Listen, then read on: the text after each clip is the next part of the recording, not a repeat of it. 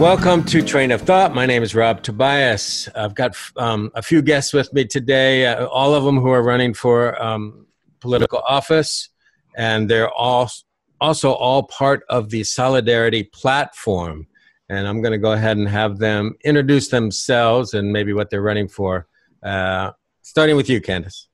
Oh, hi, I'm Candace King. I am running for the city council position for Ward 1. And Ben? Yes, my name is Ben Ricker. I'm an artist and stay-at-home parent. I'm running for City of Eugene Mayor. My Go name ahead. is Zandi Zinke, and I'm running for mayor. And um, I'm a social worker, work for Looking Glass, and a mom. Cool. And um, you're all local here in Eugene. And part of this Solidarity platform, does somebody want to tell me about uh, how Solidarity platform came about and, and what it is?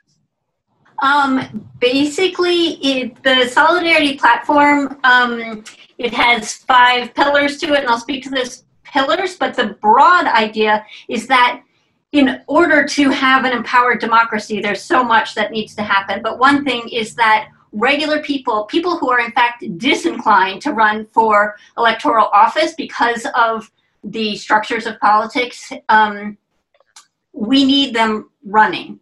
Um, and we, so, so basically, if you are um, somebody who would normally run for office, who, who is making a career out of it, the, um, you're likely, um, let me frame it a different way. If you're not a um, status quo thinker, you are generally disinclined to run for office because you think, well, I don't fit in that box, right? So we are trying to together empower ourselves and empower other people who would feel, frankly, far too alone in the process to join in. So we're doing this now, and we hope to continue doing it in the future and to inspire others to join in. You said we need your voice. I mean, I know that's one of your um, tenets is marginalized perspectives being represented, and uh, in our culture today, we know that there's a lot of vast wealth, uh, wealth income disparity, and it seems like running for office takes money, and that's one of the reasons why people don't do it. I think um, is joining together. Is there some way? Is there some funding aspect to the the being solidarity and part of a solidarity? Um, well, I can say you're right in terms of when I went to a very left friend and said, okay, so what do you think about people running for mayor? They said, well, they'd have to raise at least $140,000. And to me, this is absurd. It's an absurd waste of money when we have so many people who are in dire need, right? So to mm-hmm. spend $140,000 on what is really a sham process at this point, um, and, and even if it weren't, it's just unnecessary. We can have publicly funded elections and they can do, be done rather cheaply by capping everybody, right? The expenditures of everybody, um, and having media that will actually cover positions in a meaningful way. Um, so we are not, we don't have big fundraising push at all. That's not what we're interested in. We are interested in what is inherently um, a resource of all people, and that's the power of people coming together. Yeah. I, I just wanted to interject something else. Um, which was that, you know, today is um, April 17th, 2020. We're all um, sheltering in place as a result of a global pandemic. And what we're seeing play out um, as clear evidence to support Zandi's point that we can cap elections. I mean, we don't have to do any fundraising at all, utilizing the free resources that we have in terms of the global information networks. And, um, and further, uh, what does the benefit what benefits do you um, access by by spending a lot of money on say for instance a mayoral campaign? Uh, i don't want to see more plastic signs go up in neighborhoods. Uh, it's just more waste uh, more plastic into the waste stream for instance. So yes the phenomenal waste happens on the monetary level but it also happens on the material level um, which is something that we're trying to resist also. So we're encouraging our supporters to make their own signs for instance out of reusable materials. So I guess I have to ask if there's a sense that the process is messed up and that there's sort of a sham, you know, idea about it. Why are you guys running? Yeah.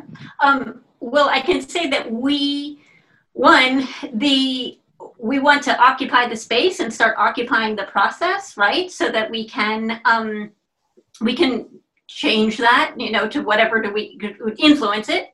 We can also influence the conversation, but also just in a very basic sense, it's like um, I mean, obviously uh, COVID and, and social distancing has it could have put a kibosh on a lot of the potential of our campaigning, but we were planning to do it in a really different way that wasn't going to be a sham. And I mean, we still are, but just much less robustly than we would have planned. So if we are engaging populations that don't usually vote, that changes things, right? If we are engaging um, the rather than having the realtors association and the chamber of commerce be basically the organizations that are holding forums and debates and encourage more of um, like unfortunately they had to cancel theirs but the naacp 350 beyond toxics was going to provide a debate right? That is um, in a it's just a, a, much more open forum. However, I think that we, in fact, you can see with the Chamber of Commerce, they, they wouldn't even allow all candidates. They, they,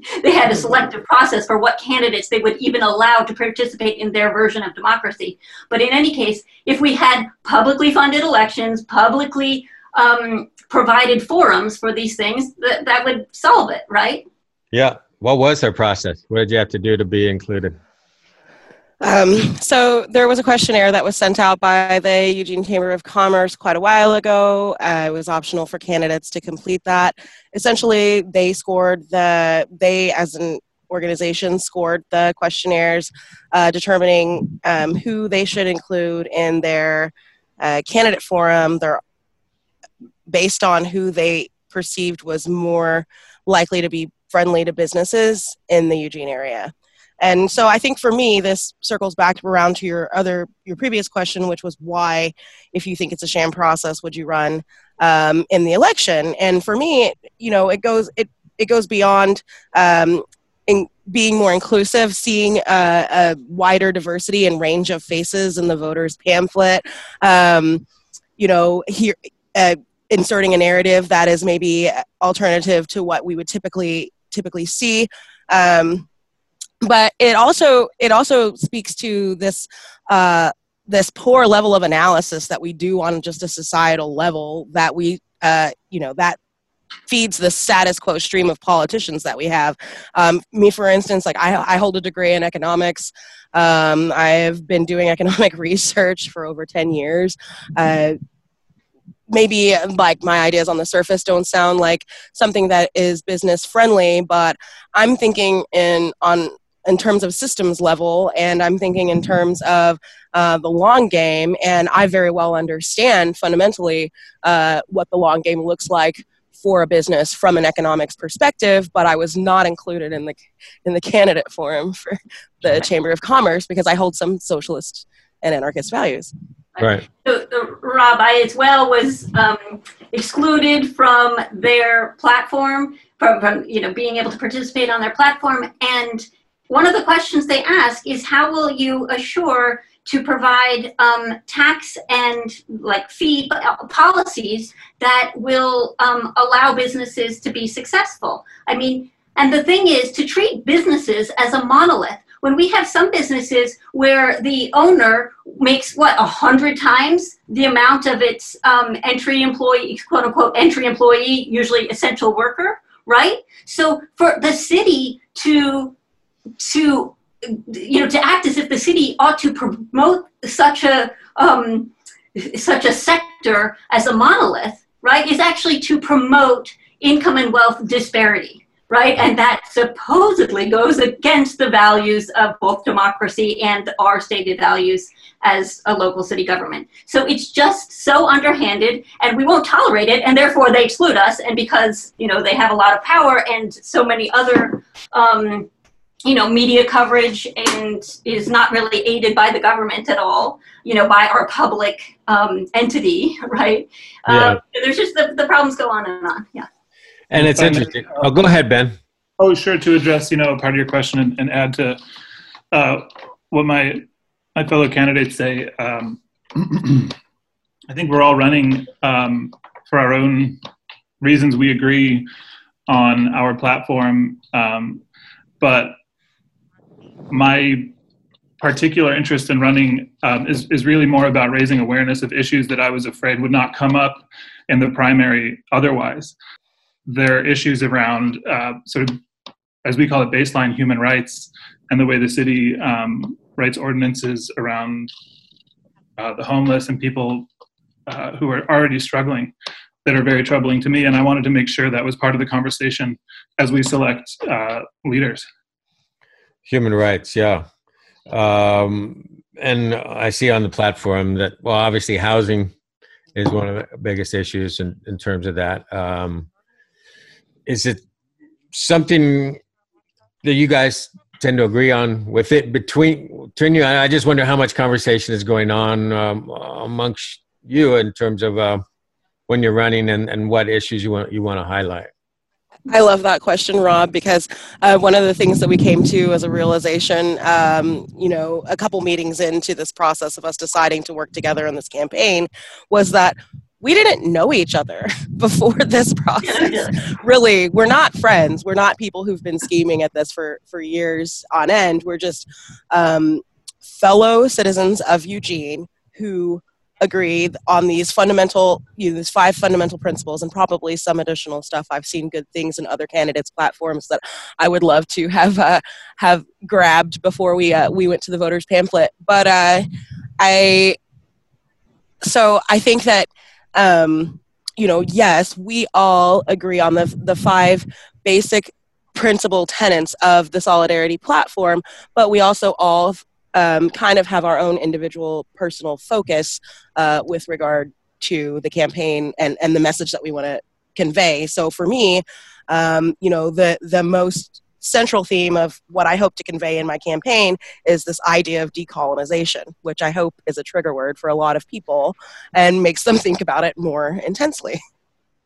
I say more about it because it is. Uh, maybe it will be more triggering when we know more what it means. so, so for me, a principle of decolonization is that what we have uh, now is the outcome of a society that has narrowed um, the pr- potential lifeways, forms of communication, um, use of language, formal schooling processes, um, almost not almost, but in, in a sense, like what you see happen in a power vacuum, except that we've never really had that uh, intensely or declaredly so. We just have that as a result of colonization. And um, what that does ostensibly is leave us uh, without multiple options uh, and, and multiple ideas, multiple life ways that um, should be included in a, a truly inclusive process um, of society, of culture, of political organization if we want to achieve the best outcomes. Um, you know, that's just basic economics, social science, math 101. You know, if you have the most information, a diversity of resources, a diversity of options, then you can utilize what options best suit the outcomes that you're trying to achieve. By excluding those options, what we have is this like funnel, essentially, or what I've uh, referred to recently as a drain of all of our potential, um, you know, resilience and safety nets, because we are so concentrated and focused into these very narrow, um, these very narrow niches that don't allow us any flexibility to to improve our outcomes.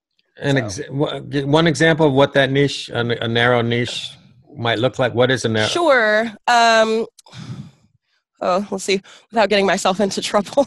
Uh, no it's just it's it's a concept rather than yeah i just want to have some some basis. Sure. So in academia for instance uh, if you want to be a published researcher you really should write in english. Um, and what that ostensibly does is excludes most people who don't have English as a first language and who um, maybe don't have the ling- linguistic skills or or um, access to resources that would allow them to learn English or write in English, or maybe they don't have access to a translator who can effectively um, translate their work. So in academia, the you know the sort of gold standard of whether or not you're a, a researcher um, or an academic is whether or not you can have your work published, and uh, so simply by ex- by excluding or, or I said, I guess, a devaluing work that isn't published in English. We're excluding whole swaths of people around the globe who have better answers to things like what could we do to attack environmental collapse? What could we do to reorganize our communities to have more food resilience? Um, and so, not only that, you know, it ostensibly excludes women, particularly indigenous ideas and indigenous folkways, um, which wouldn't. Uh, you know typically be conveyed in let's say the king's english. Yeah. Yeah.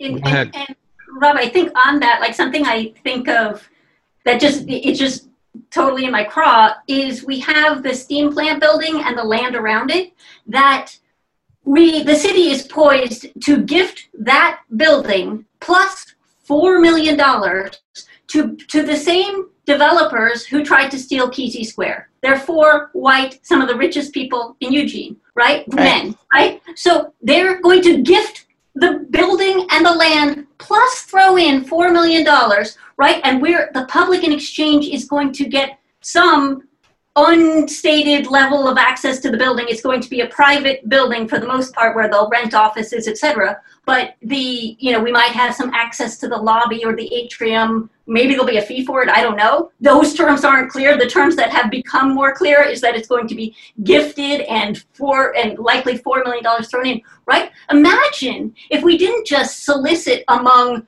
you know these architects and developers right? Imagine if we went to the kalapuya people right? This is prime real estate on the riverfront. And we have the river festival. Eugene puts on the river festival every year and says you know acknowledges the kalapuyan people and how important the river was to them. Imagine if we didn't give this this uh, riverfront real estate to four white male developers you know men rich developers and just you know who are very much into the like this is how you develop a city properly da da da right? You know like i mean and how just, are they even justifying that? Are they looking for a tax base out of it or something? Um i mean always you know one they're saying oh the building needs repair. Okay but you didn't even solicit outside this realm. You know what i mean? There's lots yeah. of creative thinking one. And two um, I mean, they always talk about the tax base, which is always, when you're throwing in free real estate and $4 million, and even if you weren't, you're always talking about trickle down economics, right? Yeah. But the benefit is that we will have access to, you know, maybe atrium access to a beautiful building, mm-hmm. right? That's going to be on, you know, so so yeah, it, just like, so many it, endless examples, but it's just intolerable to me. You know. To reiterate, the one concept of development that we're willing to accept as a city, as a city, the one um, push toward development that or model toward development that we're willing to accept is one that one costs billions of dollars or millions of dollars. Two isn't necessarily or um, generally speaking, environmentally uh, stable or sustainable or friendly. Um, Three, how sustainable is it in the long term? Is it regenerative to our economic uh, position as a city? Um, does it does it inherently is it inclusive to marginalized people, women, people of color, um, indigenous folks, working class people, people who are poor, are homeless people going to be excluded from that area as well? Um, you know, so so these are the kind of questions that you know that concept of decolonization brings up, and I love how Zandi always uh, brings it back to some concrete example of what we're doing in this city. Thank you. Um, I, I think if unhoused people go near that building, it's not going to be like a friendly public asset. Okay, right. you know. Um, let's at least uh, wrap up I mean, there's lots we can talk about, obviously, but this election process is uh, something I'm curious about. And besides doing interviews like this and getting in the voters pamphlet, um, and you're being excluded from some forums, um, how how are you planning to get your voice out there? Well, I think I was going to say that originally, I think I know that part of my thought was we would have speakouts, and um, so they would be literally in public places in parks and different neighborhoods, et cetera, and have it. Um, I have a great friend who he takes to um, Burning Man every year, his pizza van, right? And he would have made pizza for people and just tried to, you know, make it free events that there's some, um, you know, festivity to it and you really open the conversation. But I would also have hoped that like DSA and Sunrise and, you know, different organizations would host forums and debates. And so in terms of what we have now, um, I mean, it's it's difficult for me because uh, with the the social distancing and where my family's at, it's just changed the dynamic quite a bit. So I'm doing far less than I would. It's hard to mobilize. It's hard to mobilize people under this um, situation. I mean, I know it might might have played into why Bernie Sanders pulled out of his campaign. You know, it's just and but still, so to be populist, I guess to have the try to get the people enough people behind you whether it be letters or write-ins or petitions yeah. or uh, you know there there are ideas that need i'm glad you're you're putting forth and they're obviously not in the mainstream may i add too i, I don't think this campaign will um, be determined a success or a failure by how how many votes we pull in at the polls i think this is really about um, the beginning of a conversation expanding that conversation, um, being here next time uh, in two years when there's more local elections, and four years, and hopefully building numbers over time and opportunities like this one, uh, Rob, you know, will help us reach ears that we otherwise might not have. Um, so I'm less concerned about um, where where we might be polling and and primarily feeling like just appearing in the voters pamphlet at all is is going to uh, grab some attention and, and bring some eyes to issues that otherwise might have gone completely uncovered in this primary. Um, I, I, imagine that costs something. Do you have to do pay something to be yeah, in there? That's actually. i am really glad you asked that. It's a hundred dollars to um, appear in the voters pamphlet with an explanation of who you are, and um, that is is kind of an example of something that Zandi was talking about earlier of um, putting up barriers between us people who live here and their government. Um, I imagine it's it's going to be harder for some people to scrape together hundred dollars for that um, than it would be for others, and so that that barrier should be removed um, immediately. And to that end, there's a really important mayoral candidate, Robert Patterson, who is not in the voters pamphlet, pamphlet, and he can say what he wants to as to why he's not in it. But everybody should know to look at Robert Patterson and his website. He's a mayoral candidate, and it's very important. Yeah, and, and going back to the web, um, you know, the, the it, it's not advantageous that we're all experiencing a pandemic currently, for sure. But in a sense, it's almost had a, a leveling effect on our ability to campaign with, uh, um, you know, counter other more establishment Canada. You know, we have our website, solidarityplatformeugene.org, um, that is you know just a basic overview and, it is growing and changing um, regularly as we add more content so people can reach out to us there. Um, the you know unintended advantage of everybody social distancing and being at home is that so much of what we do as a society has gone into you know the the technoscape uh, essentially. So a lot of what's being done is being done on social media. So I think that uh, Eugene voters can expect to see more of a presence uh, from the Solidarity platform um, through the social media platforms that are available to us.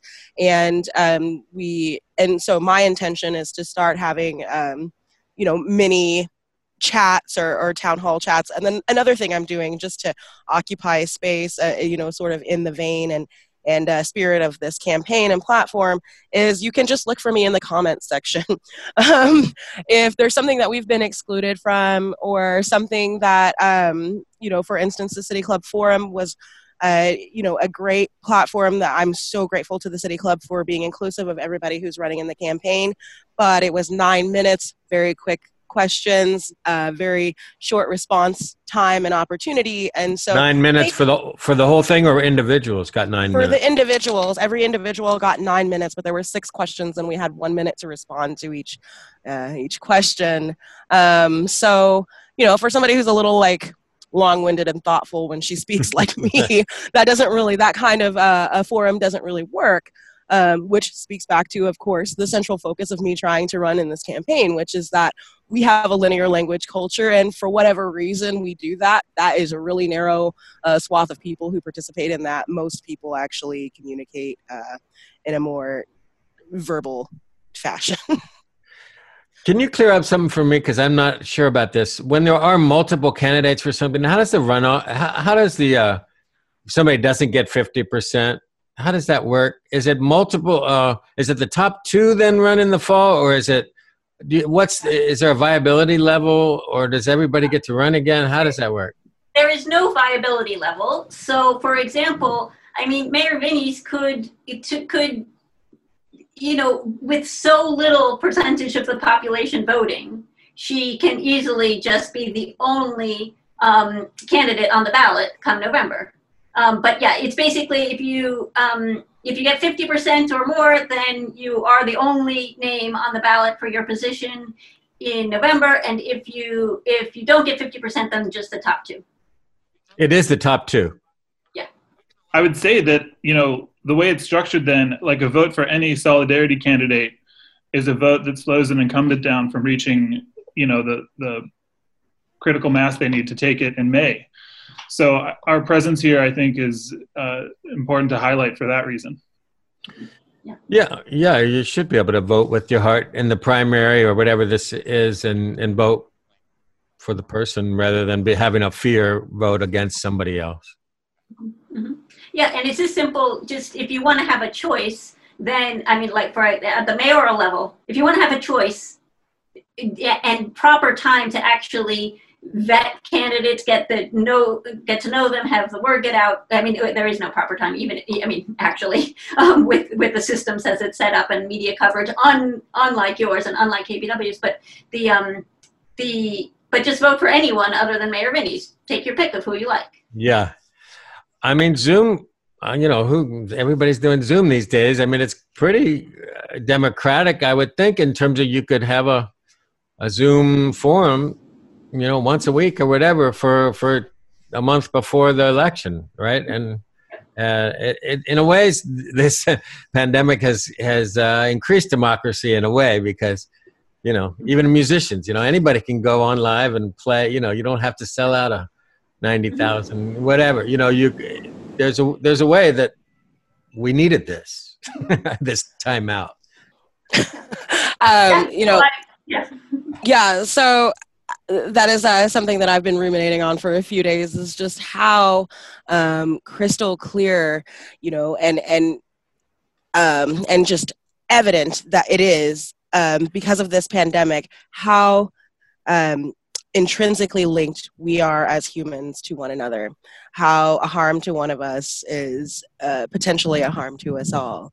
And so um, everybody being able well hopefully i mean there's essential workers and, and we know who those people are working class people who still have to go to work to provide the services and, and make sure the goods are available to everybody else.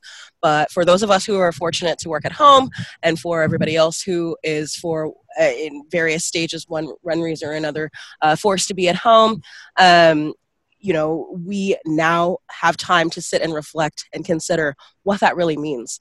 Um, so so i think that i hope that people will take this opportunity to question whether or not the path that we're on is one that we want to uh, to reinvoke when um, the shelter in place orders start to lift or if we want to consider uh, pursuing another path that is is more humane um, and is more considerate of the fact that we're all one species yeah. on one sphere.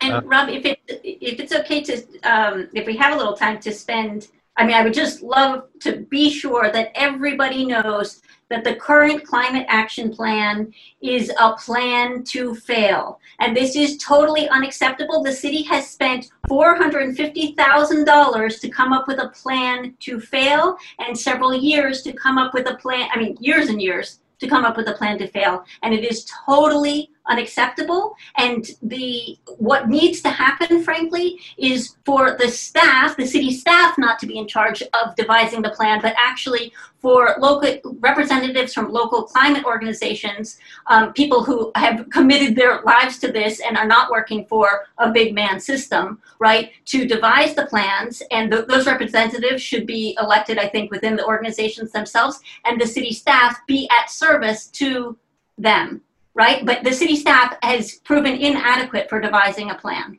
I um, believe, so one, I, I did interview right. some people from the community rights group, and uh, mm-hmm. I believe they took them to task on their plan and got at least.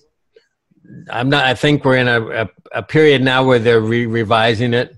I'm not sure what the new deadline is for Why do we have a political system that requires people who do boots on the ground work and who are actually dedicated to making things happen in an effective manner um, approach politicians and representatives begging for a compromise to make things a little bit better?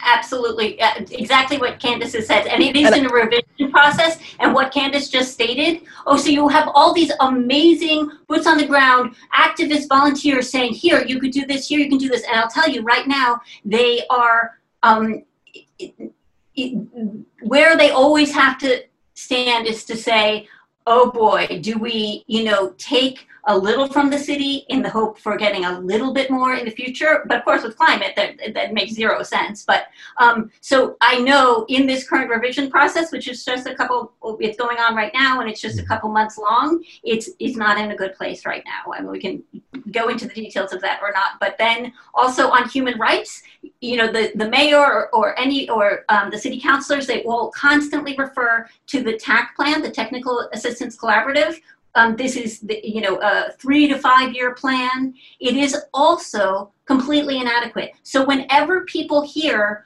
oh the tac the technical assistance collaborative or, or we have Mhm. this plan and we're going to have oh guess what a 75 bed shelter 75 bed shelter isn't going to do jack relative to the extent of the problem. 332 uh, unhoused people per every 10,000 people for the city of Right. Fukushima. I think Ben had an interjection. I'm sorry, Zad, I didn't mean to cut you off, but it looks like Ben is chomping at the bit.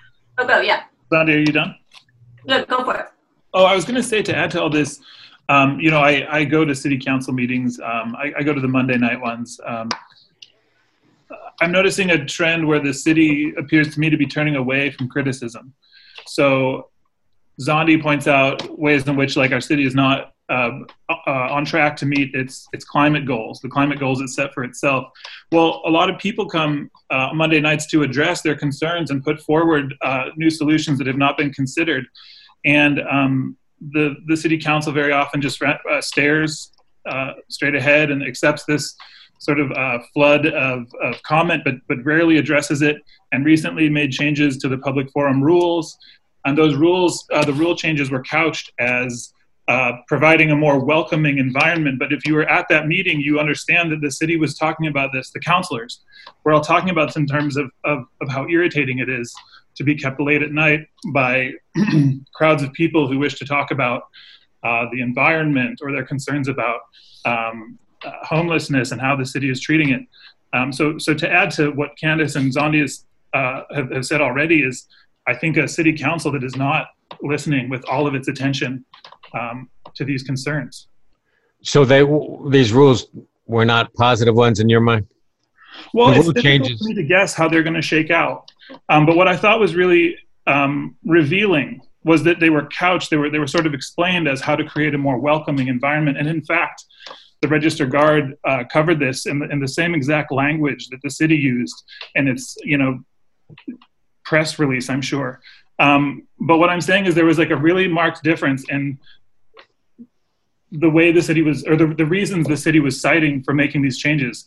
Uh, Chris Pryor, who is not seeking reelection, pointed out that he just finds it irritating when lots of people sign up and, and in row sort of add to each other's commentary about, like, um, for example, climate concerns, which many of us understand are, are very serious. Yeah. Um, is there a way to stream? I I can understand if people are getting up and kind of saying the same thing over and over again. I don't Well, know if that. I don't think that's so much. The issue is not that these people are being repetitive, so much as that it's a city, it's a, it's a public servant's job to listen to the public and respond meaningfully to those concerns. And what I heard at that meeting where they were discussing the rule changes, however those rule changes, you know, affect who comes out. I mean, the city was the city council was speaking about it very differently um, in that meeting than the proposed idea, which was to create a more welcoming environment. I see. Yeah. and and and, and Rob, the they had they had allowed three minutes and three minutes was very little time and so actually like what 350 regularly did and others other organizations did or just individuals did was to coordinate to to go in a row so that you could have a qualitative message you know Yeah. and just pass it to the next speaker and so they undermined that right? It was like the people were trying to make the system work for them and b- abide by the rules, and they undermined that. Yeah, I mean, like in Congress where they they concede my time. I'm going to give my time over to this person. Or, you know, it does. It takes longer than three minutes to make an argument sometimes. Yeah. Sure. I just want to add, you know, an, an, easy solution to that is just add some staff to the Eugene City Council and and, and Mayor's office to review comments and, and respond to people's uh, comments in different formats. Um, you know, I know that if I want to communicate with my uh, city council, I would have to show up at a Monday night meeting. Well, I have a big family and a small child don't like to leave her on Monday evenings after I've been at work all day. And that is not a welcoming environment for parents. Um, and it's not a welcoming environment for working class people. It's not a welcoming environment for unhoused people. Um, so how would, what, what would be, how, maybe what would, what would you do? Send them, send them, uh, a message? Sure. I mean, first thing, you know, so what I do now when I want to communicate with my city council or any of my elected representatives is I draft a letter and I find maybe 10 at least other people who agree with me. And we draft that letter together. We sign it. We circulate it around our various, um, you know, communities and, and get as many people as we can to sign on. We release it publicly. We tag our elected representatives in those um, in those documents, uh, just so that we can have access to a system in which we are essentially excluded from. Right. I add um, also, um, kind of to your point, Rob, about how it could be rather exhausting and, and perhaps irritating to, to hear sort of repetitive um, public testimony. Uh, I, I, first encountered Zandi Zinke at the public forum to talk about the payroll tax and that crowd of Zandi, can you guess or do you remember how many people were there roughly? Yeah, I don't know, 80? I don't know. I would have put over 100. Let's, can we just okay. guess? Was the room full? Was 200? It was more than full. It yeah. was, it was, yeah, it was standing room only. And that crowd was 99% against it. And that, I'm sorry, 98 to 90, like it was, it was strongly opposed to, yeah.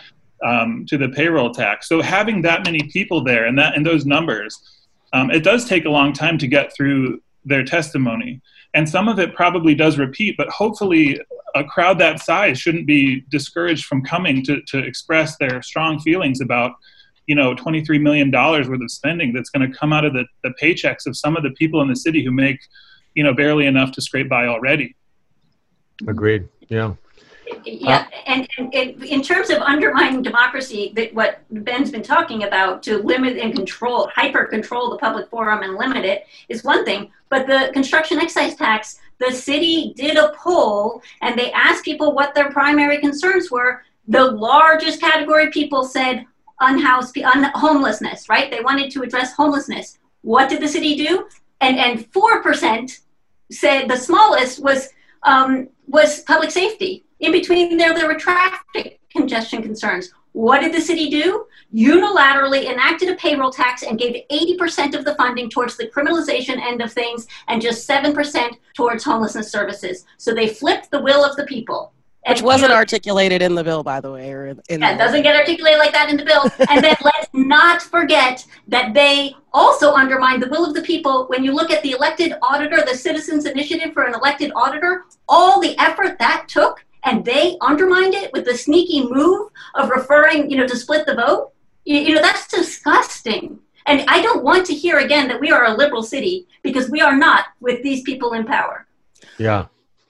Good points. Oh, um, I think we should probably start to close it up, but let's go. Let's take it around one more time, and and um, maybe each of you sort of give a little, any last little thoughts and and ways people can keep track of what you know any online presence you you might have individually or as a group.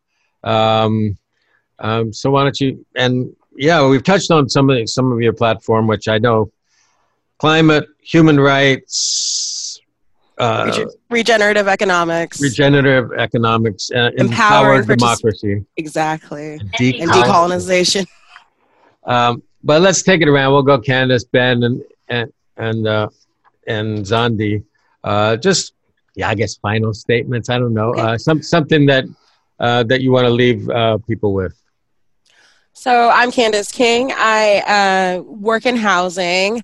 I am running for the city council position um, for Ward 1. I encourage folks to check out our website, uh, solidarityplatformeugene.org. Um, they and and to look further through if you're interested in um, understanding how I approach policy building and analysis, you could check out the Affordable Housing Trust Fund Committee set of recommendations that I wrote um, recently, and uh, the city was receptive to. Um, let's see. I'm so glad that Rob is a good editor. Thank you, Rob. uh, all the pauses will be gone. No, that's it. no, not all of them, but certainly the this lack of fluidity. I just want to encourage Eugenians to question whether or not the processes uh, that we have that solidify our systems and the way that we're going is the way that we want to continue to go. We are a city apart. I moved here because this is a special place, not because um, it should just be like everywhere else. And so, uh, should we do business as usual like everywhere else, or should we decide to take on a different path? Um, if that's something that you're interested in doing, vote for either myself or my fellow candidate, Leah Williams, for Ward 1, and we promise to work toward that end. Thanks, Ben. Uh, yes, um, I'm Ben. Uh, ben Ricker. I I'm running because several years ago I uh, was a news reporter here, and I spoke with the mayor then about um, the ordinance to ban dogs from from downtown Eugene. And when when the city enacted that and, and tried it for a few months, I remember thinking, I really want this to stick to the mayor's shoe, and I want her to have to answer for for policies like it um, before she's reelected. I think that runs counter to the her sort of progressive um, facade. Uh, I think the mayor of Eugene should always oppose policies that uh, target uh, disadvantaged people and criminalize homelessness. Um, Thanks. Go ahead, Zandi. Yeah, I will um, say that first of all, the I I hope that um, I mean it's something that I hope I can expose to some degree is the degree to which even at the local level, the city um, and our electeds, and particularly our mayor, she operates as um, a she does great public relations where she is suggesting all the time that the government is doing a good job. And I really hope that people will begin to demand elected officials who speak the truth rather than promote the entity of the government. And so, as an example of this, in her State of the City speech, Mayor Vinis took stock of the progress made on you know the five priorities of the city. One of them on climate, she she took stock. This is just in January. Took stock of the progress made. The report that the plan was a plan to fail had already come out and been made clear. That is not okay. Particularly if we think about if she is in earnest, she needs the people to understand that wow, we're all going to have to participate in some significant changes right?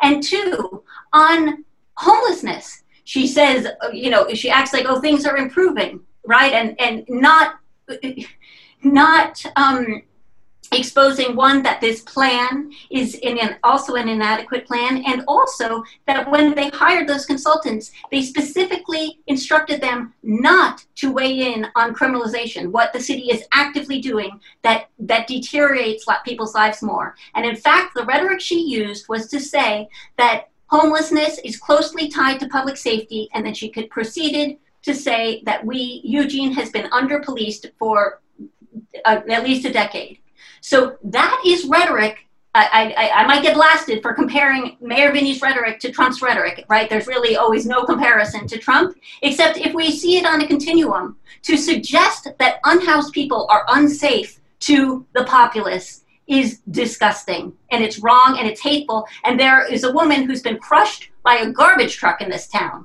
Okay, so we know who is unsafe while she was in her sleep. Mm. Okay, it's you know not yes. okay. And everybody just proceeds like she's the progressive choice. and it's it is wrong of her to re- represent herself as such. Yeah. Uh, Candace, you had a comment? I just urge the population to at least hold Mayor Vinis to, to task with to please ask her to stop dog whistling, classist, ableist, racist um, messages in the seemingly innocuous uh, statements that she's making. Absolutely. Yeah, I, I may say too, uh, you know, I feel like I, I talk about the dog ban and I sort of leave it there, but um, the folks I spoke with as a reporter who were living on the streets all identified really quickly like what was being told to them. They were being told they're not welcome here. And, and those dogs are safety for them. Those dogs are companionship. The people I spoke with relied on their dogs to like alert them of, of like, you know, oncoming panic attacks and things like that. I mean, it was, it was inhumane uh, to go after their dogs and, and to give them no place to be at the same time. Um, I, I, apologize. I often speak through the dog ban, like everybody agrees with me, but I, I, I know there's some pushback there, and I want to make it clear. Um, it was it was clear to me who who was being targeted with that ordinance. Thank you guys all for uh, spending some time and for making the effort to run and and um, that you care about the city and care about issues, you know, big issues that are facing us. Uh, not all, all of us have the time or the energy to, you know, put our voices out there. So um, keep at it. Well, thank you so much, Rob, for um, giving us the space to communicate our values and to really talk in a more um, meaningful way about our platform. As you can hear my kid in the background. And I just want to say I respect you all so much. Yeah, Thank you so much for, Yeah. for doing Thank this you. with me. Yeah, I, I could never I could never dream of doing this without uh, my my fellow runners. So thank you, everyone. All right, that was uh, some candidates who are running for political office in this season. Uh, thank you to Ben, Candace, and Zandi. I'm hoping to have a few more political shows coming up as we head towards our primary here in Oregon. Um, this is Train of Thought. My name's Rob Tobias. Uh, thanks for listening. We'll see you down the road.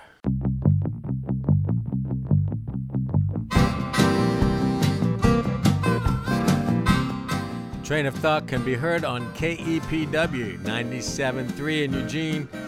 It's also posted on soundcloud.com slash Rob Tobias. For comments and suggestions, email rob at robtobias.com.